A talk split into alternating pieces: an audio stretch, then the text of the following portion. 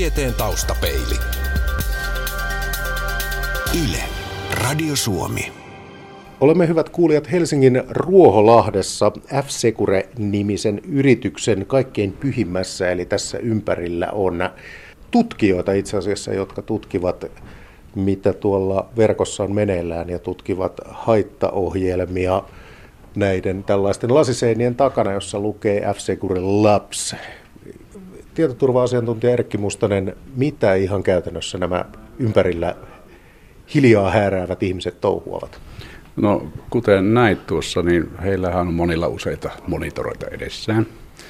Eli nämä kaverit täällä tutkii tietysti näiden perinteisten haittaohjelmien lisäksi pääsääntöisesti sitä, millä tavalla näitä haittaohjelmia havainnoidaan, millä tavalla niitä torjutaan ja millä tavalla sitten tietoturvaohjelmisto toimisi kaikista parhaalla mahdollisella tavalla. Eli kun päivittäin mekin saadaan uusia haittaohjelmanäytteitä, kymmeniä ellei satoja tuhansia, niin meillä täytyy olla reaaliaikainen tieto siitä, mitä maailmalla tapahtuu ja minkälaisia uhkia on olemassa. Ja sitä varten nämä kaverit täällä hommissa. No, minulla oli vähän semmoinen ajatus, että pääsemme sellaiseen holviin, missä säilytetään kaikkia maailman haittaohjelmia tiukasti vartioituna, mutta sellaista ei tässä oikein ollut, ainakaan sellaista, mihin pääsisi sisälle. Joo, näin kyllä on. Eli nämä holvit on ehkä semmoinen, tai meillä on semmoinen mielikuva menneisyydestä, että siellä on hirveitä höyrypannuja jossakin kellareissa pyörimässä, jossa on sitten valtavat systeemit ja niitä siellä sitten operoitaisiin näiden kanssa. Tänä päivänä tämä tutkimus tapahtuu ihan perinteisesti normaalin työpöydän ääressä normaalilla tai ainakin viritetyllä PC-laitteella ja sitten siellä niin sanotusti virtuaalisesti asioita tutkitaan. Eli varsinainen tämä niin sanottu näyteaineisto ja tämä datamäärä, jota on valtavia määriä jossakin meidän tuolla datakeskuksissa, tietokonesaleissa, niin siellä ei oikeastaan tapahdu mitään muuta kuin ne koneet hyrrää ja työ tehdään ihan jossain muualla, jopa toisella puolella maapalloa. Miten se on, Erkki Mustonen, tämän teidän kokoelman kanssa, niin minkälaiselta ajalta näitä haittaohjelmia löytyy? No käytännössähän ensimmäinen PC-puolella toiminut virus, eli Brain, ilmestyy 86 keväällä. Ja siitä lähtien kaikki haittaohjelmat, mitä meillä on eri lähteiden kautta saatu käsin, on meillä edelleen hallussa. Eli täytyy muistaa, että hyvinkin vanhat virukset saattaa jopa toimia jopa nykyaikaisessa järjestelmässä jollakin tavalla. Tosin sillä tavalla, että ne enemmän sitten kyllä kaataa sitä konetta kuin mitään toimii, mutta meidän täytyy pitää huolta, että kaikki näistä vanhoistakin on tunnistettavissa. Eikö ensimmäiset haittaohjelmat tulleet vähän aikaisemmin kuin 86, niin Applen koneisiin? Joo, tällaisia, tällaisia juttuja on olemassa ja itse asiassa taisi jopa 82 kun nyt oli olemassa, eli ensimmäinen Macintosh-virus tai siksi luokiteltava asia oli olemassa kuriositeetti sinänsä, eli tämmöinen erikoinen tapahtuma, josta ei sen ihmeempää tullut. Ja oikeastaan tämä PC-puoli sitten vasta räjätti pankin tuossa 50-luvun puolessa välissä. Arkikielessä puhutaan viruksista aina kun koneeseen tulee jotain. Ja äh, haittaohjelma määritellään niin, että se on ohjelma, joka tekee jotain sellaista, mitä koneen omistaja ei haluaisi. Ja tämä äh, virus tulee siitä, että tietokoneviruksella ja tavallisella viruksella on tiettyjä yhtymäkohtia. Molemmat tarvitsevat nimittäin isännän. Niin minkälaisen isännän tietokoneen virus tarvitsee? No tietokoneessahan tyypillisesti tänä päivänä tuhansia ohjelmia. Käyttöjärjestelmä itsessään sisältää jo tuhansia kymmeniä komponentteja, minkä kaikki käyttäjän asentamat ohjelmistopaketit, toimistosovellukset, selaimet, kaikki muut sisältää hirvittävän määrän suorittavaa ohjelmakoodia. Ja jos tämmöinen virus tarttuu yhteenkin tällaista palikasta, niin silloinhan se muuttuu saastuneeksi. Tänä päivänä kuitenkin voidaan sanoa, että niin sanotut perinteiset virukset, jotka tarvitsee isänä, niin ne on, ne on vähemmistönä. Eli niitä tämmöisiä perinteisiä viruksia nähtiin vielä tuonne 2000-luvun alkuun asti. Ne on sen merkittävin osa. Sen jälkeen nämä, voidaan puhua tänä päivänä enemmän haittaohjelmista, niin on erilaisia muita tyyppejä, jotka sitten hallitsevat tänä päivänä tätä haittaohjelman uhkakenttää.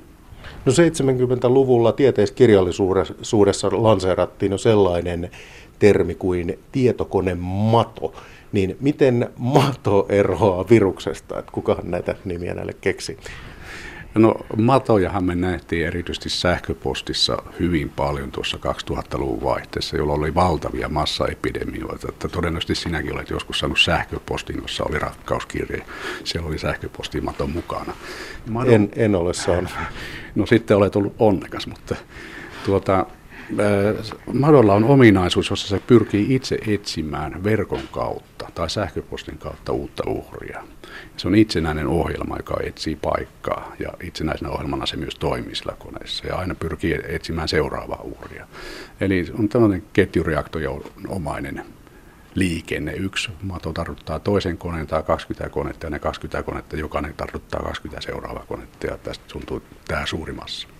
Näidenkin osuus on vähentynyt merkittävästi viimeisen kymmenen vuoden aikana, koska käyttöjärjestelmissä tuolloin tuli käyttöön Windows XP myöten muun muassa palomuuri, joka ehkäisi tämmöisten automaattisten verkkomatojen leviämisen hyvinkin tehokkaasti. Trojalainen on yksi joka, termi, joka esiintyy useasti haittaohjelmista puhuttaessa, ja se voi olla virus tai mato, näin karkeasti ottaen, niin mikä, mikä trojalainen sitten on? Trojalainen voi olla tiivistetysti sanottu sellainen, että on olemassa hyötyohjelma. Otetaan vaikka joku selain tai vaikka mediasoitin on aika tyypillinen tai tämmöinen niin kuin flash-elementti tai joku vastaava. Hyödyllinen asia, jonka sitten virusten kirjoittaja tai haittaohjelman tekijä muokkaa mieleiseksi lisäämällä sinne komponentteja. Eli se voi muuttua sen näköiseksi, että sitten tämän rojalaisen ominaisuuksiin voi käytännössä sisältyä mitä hyvänsä. Se voi kerätä siitä kohdejärjestelmästä tietoa, se voi nauhoittaa näppäimistöä, käyttää vaikkapa sitä webikameraa etäisesti, nauhoittaa puhelu, puheluta tai keskusteluja samalla tavalla älypuhelimessa kuin PC-laitteessakin. Tehdä oikeastaan mitä hyvänsä, mitä se ohjelman tekijä on halunnut sen tekevän. Eli ominaisuudet voi olla mielikuvitus oikeastaan aina asettaa ne rajoja tässä käytiin tämä ikään kuin historiallinen kaari läpi, niin minkälaisia nämä haittaohjelmat ovat tänä päivänä? No tänä päivänä valitettavasti haittaohjelmien yleisin levityskanava on netti ja netissä olevat palvelut. Ja näistä palveluista tosiaan vielä voidaan sanoa sen verran, että vielä muutama vuosi sitten näitä niin sanottuja vaarallisia palveluita, ne oli jopa tunnistettavissa jollakin tavalla loppukäyttäjän kannalta.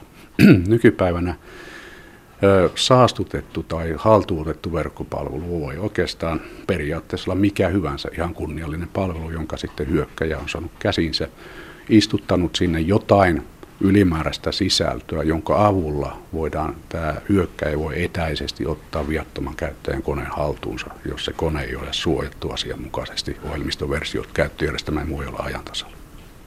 Eli vaikka sama sivusto, jolla käy, niin olisi ollut turvallinen ja ongelmaton äh, vuosia tai hyvin pitkään, niin jonain päivänä se saattaakin tuottaa sitten omiin laitteisiin yllätyksen.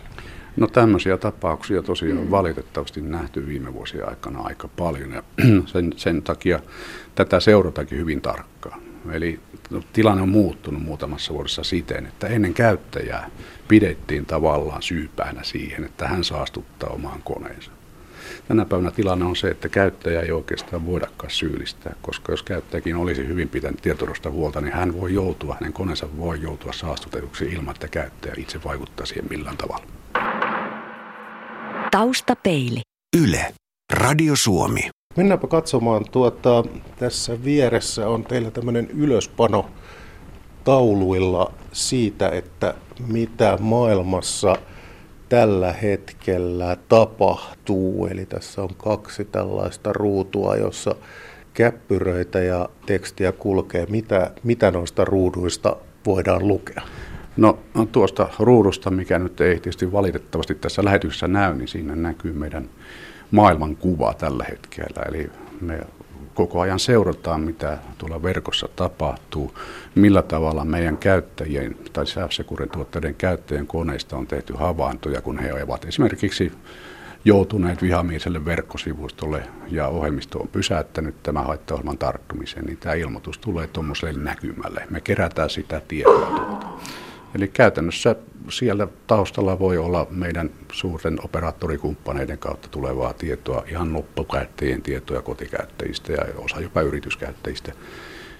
Toki kaikki tieto on piilotettu, anonymisoitu, eli lähdettä ei nähdä mitään muuta kuin se lähdeosoite, mistä se on tullut. Ja kerätään tietoa, tilastoidaan, katsotaan mikä on yleisin haittaohjelma milläkin hetkellä ja sitä kautta saadaan tämmöistä historiatietoa kerättyä.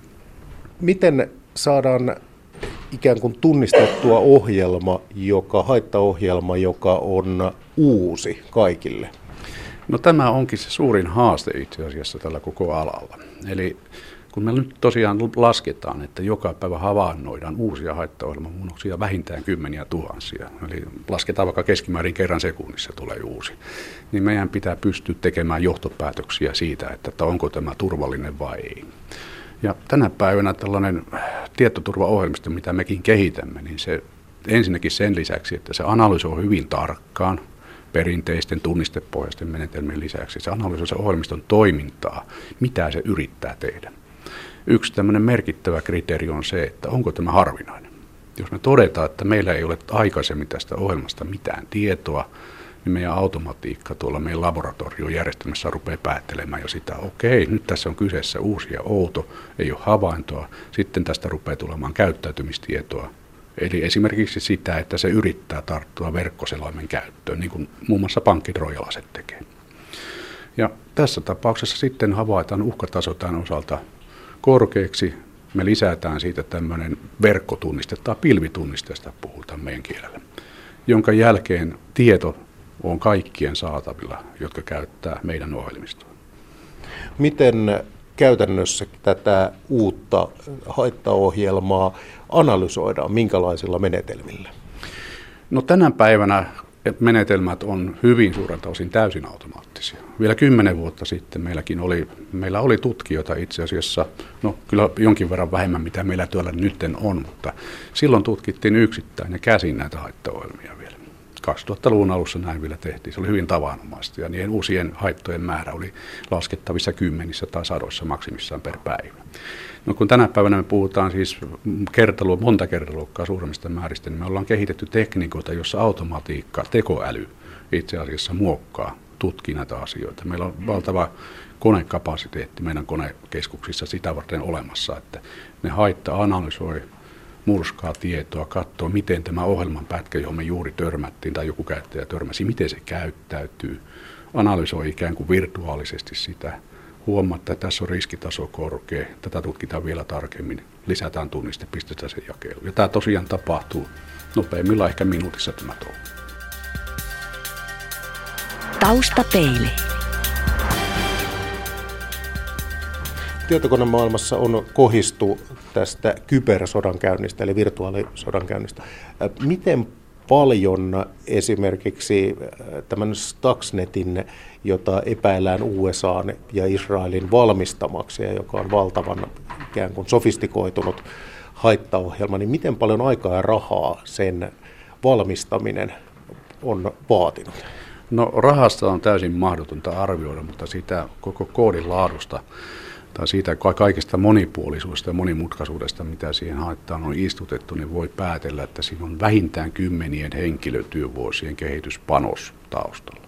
Ja siinä on täytynyt olla käytössä myös aika valtava kovaa kapasiteettia myös siellä kehitysjärjestelmissä. Eli kyseessä on kuitenkin tapaus, joka on oikeastaan ainutlaatuinen, mutta ei ainutkertainen. Eli, eli kun lopputulos oli se, mikä oli. Eli Stuxnetin tekijät pääsi tavoitteeseensa ainakin osittain, eli vaikuttamaan tuota, Iranin ydinrikastusohjelman teknologiaan suoraan, niin sillä on ollut merkitystä ja sen jälkeen kaikki onkin ollut uudis, katsottava ja uusin silmin.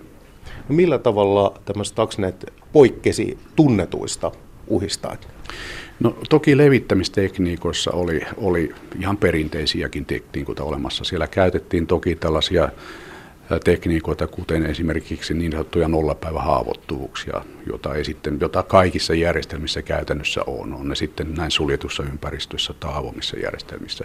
Siellä oli varmaan käytetty hyvin pitkän aikaa esivalmistelutyö, oli tutkittu se, että minkälaisia teollisuusautomaatiojärjestelmiä on kohteessa käytetty ja sitten millä tavalla niitä teknisesti ohjataan. Eli tämä on niin kuin ollut hyvin monipuolinen polku ja sillä ammattilaisten on täytynyt koostua hyvin monen tason osaajista. Eli sieltä teollisuusautomaation järjestelmien osaajista ohjelmoihin ja käyttöjärjestelmien varusohjelmista ja muihin, muihin hyvin syvää osaamiseen. Eli siellä on ollut pitkä projekti. On arvioitu, että se on kestänyt vähintään viisi vuotta.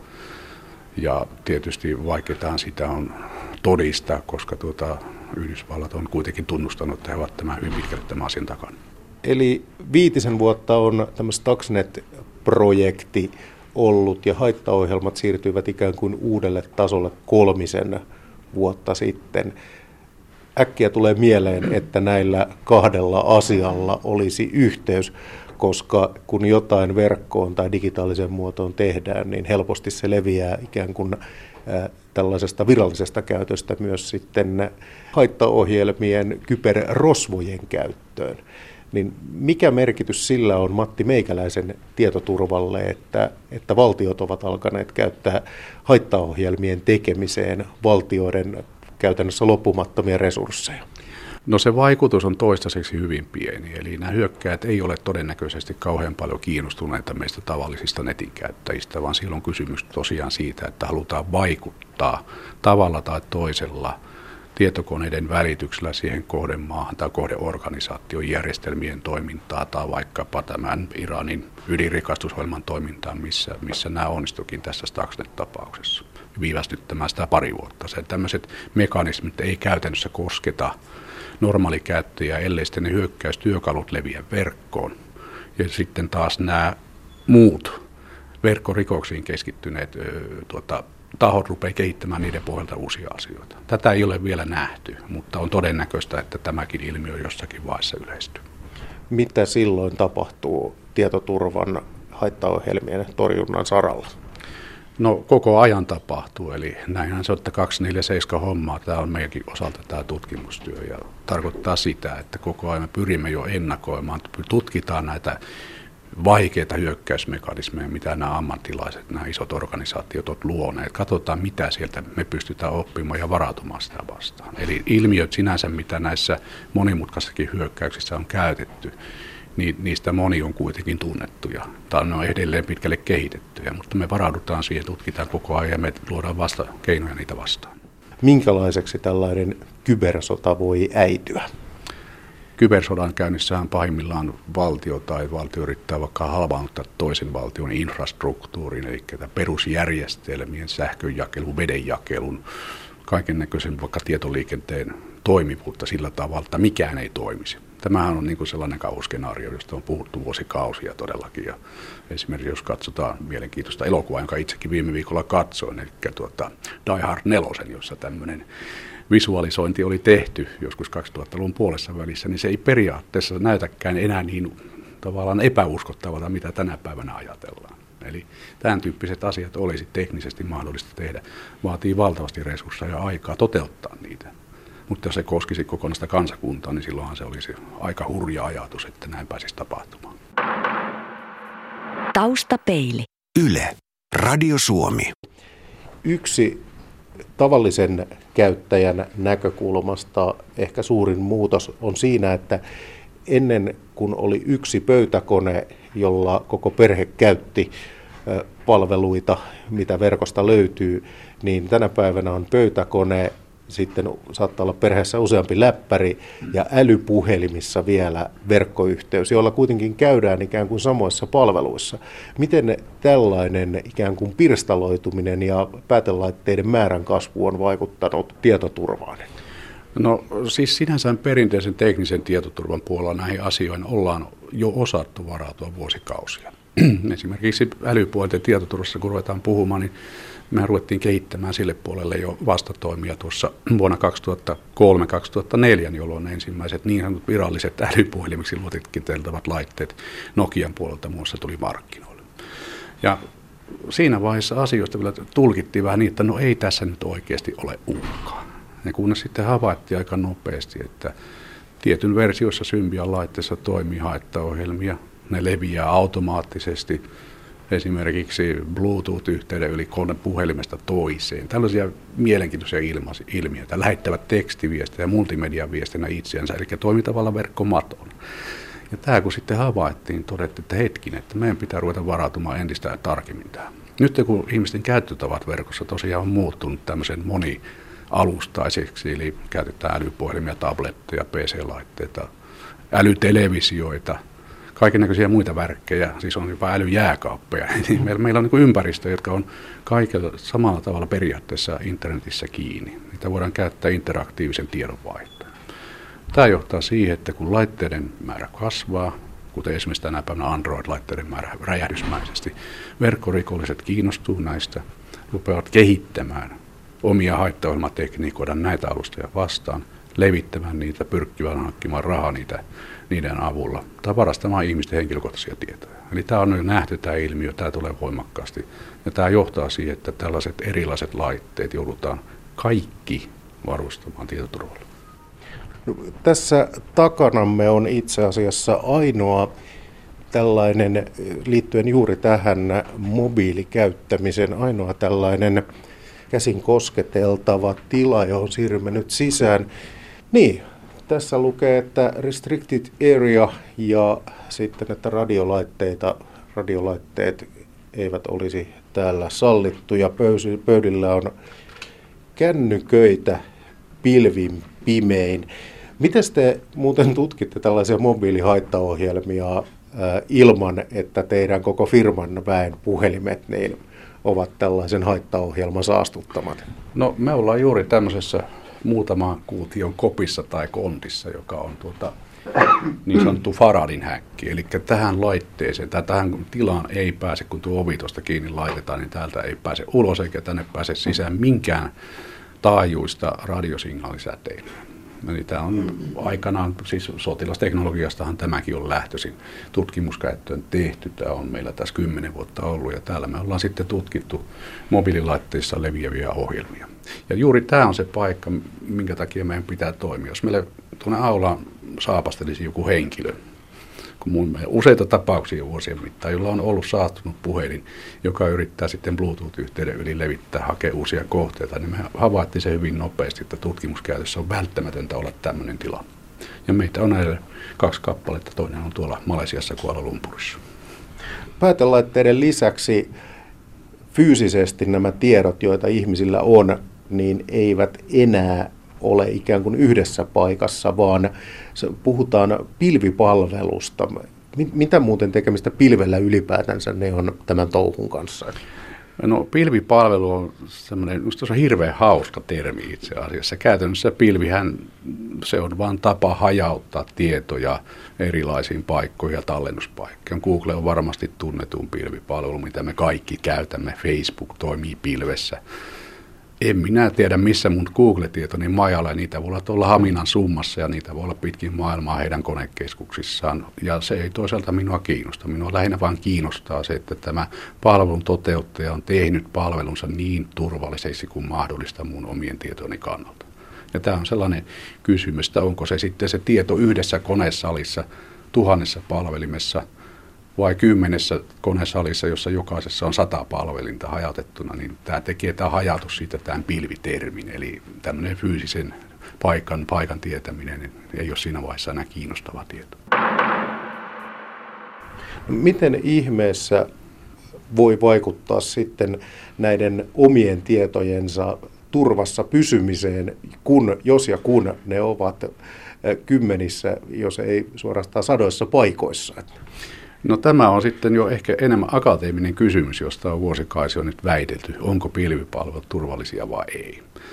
Ja tässä on pakko oikeastaan luottaa siihen palveluntuottajaan ja on semmoinen käsitys esimerkiksi syntynyt siitä, että Googlella on palveluksessaan satoja tietoturva-alan ammattilaisia pelkästään huolehtimassa siitä, että nämä palvelut pysyisivät turvallisena sieltä ensimmäistä verkkopiihosta lähtien sitten siihen viimeiseen käyttäjän tietokoneen väliseen kommunikaatioon asti.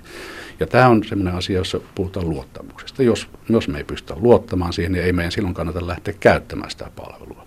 Mutta jos me luotamme siihen, niin käytetään sitä. Mutta se, mitä tietoa tallennetaan itsestään, perheestään, sukulaisista, omasta työurastaan, kaikista tämmöisestä, niin se jää sitten joka ikisen käyttäjä oman henkilökohtaisen harkinnan varan, mitä mä jaan. Jos mä luotan siihen palveluun sataprosenttisesti, niin okei, mä voin jakaa mitä hyvänsä, mutta jos mä vähänkin epäilen, niin silloin sen mukaan tekee päätöksen, mitä, mitä omasta elämästä haluaa kertoa. Tietoturva-asiantuntija Erkki Mustonen, FC Kure, luotatko sinä sataprosenttisesti johonkin palveluun? Ei. Tai, no joo. Mä nyt sanon, että 98 prosenttista mä voi johonkin palveluihin luottaakin, mutta 100 prosenttista turvallisuus on ehkä semmoinen imaginäärinen kuvitteellinen asia. Eli sillä itse palveluketjussa on niin monta tekijää sieltä käyttäjän päästä, käyttäjän sormiin, näppäimistöön, kosketusnäyttöön, siitä sinne, kun se tieto majalee, leijailee tuota erilaisten verkkojen kautta johonkin päin, minne hyvänsä maailmaan, niin ainahan siellä jossakin paikassa voi löytyä joku paikka, joka pettää. Eli ei semmoista sataprosenttista luotettavuutta ei ole, mutta toisaalta kuinka moni on nyt kiinnostunut elämästä, se on toinen kysymys työstäsi saattaisi moni olla sen, senkin, senkin edestä kiinnostunut. Sekä Symantec että FC Kure ovat julkaisseet viime vuodelta raportit tietoturvaa uhista. Mitkä ovat sellaiset keskeiset muutokset, jotka tavallisen tietokoneen käyttäjän pitäisi huomioida?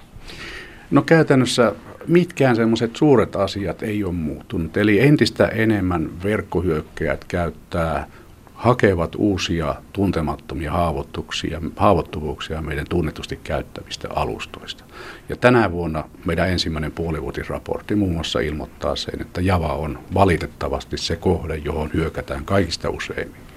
Suuri osa ihmisistä on joko tietäen tai tahtomattaan asentanut javan koneeseensa. Se on se kahvikupin kuva. Kyllä, kyllä. Ja sitä joissain tapauksissa on pakko käyttää. Esimerkiksi suomalaisen Sampo verkkopankin käyttö edellyttää javan käyttöä. Muissa verkkopankkeissa sitä ei tarvita.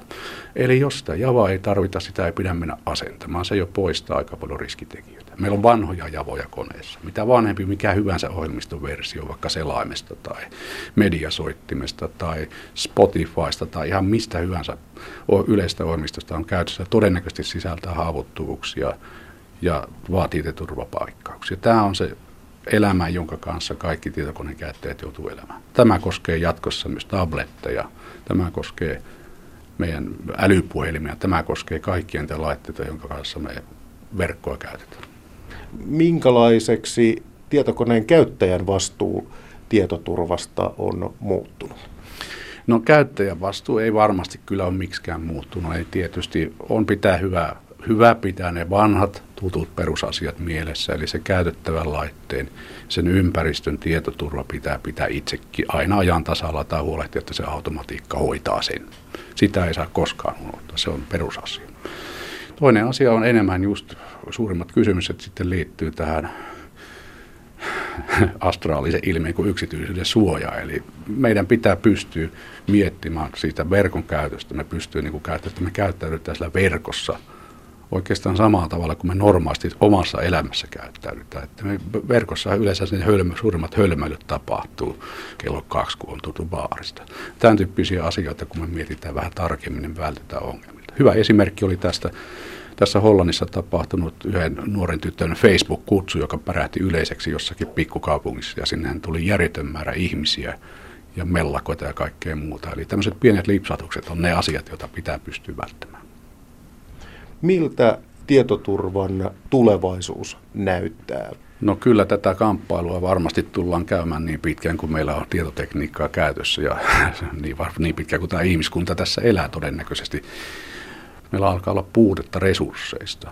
Esimerkiksi mekin haetaan koko ajan uutta työvoimaa, sellaista henkilöstöä, henkilöstötyövoimaa, mitä me tarvitaan ja mikä osaamista me halutaan, niin sitä ei kasva puiden oksilla, se on, se on valitettavasti näin. Eli tämmöisen kaiken näköisen valistamisen koulutuksen osuus täytyy Suomessa lisätä. Ja toisekseen sitten, sitten tämmöinen kansainvälinen yhteistyö, viranomaisyhteistyö, alavälinen sisäinen yhteistyö, kaikki muu tämmöinen, se pitää kehittyä valtavasti, että me pysytään tässä, tässä kilpajuksessa mukana. Taustapeili. Yle. Radio Suomi.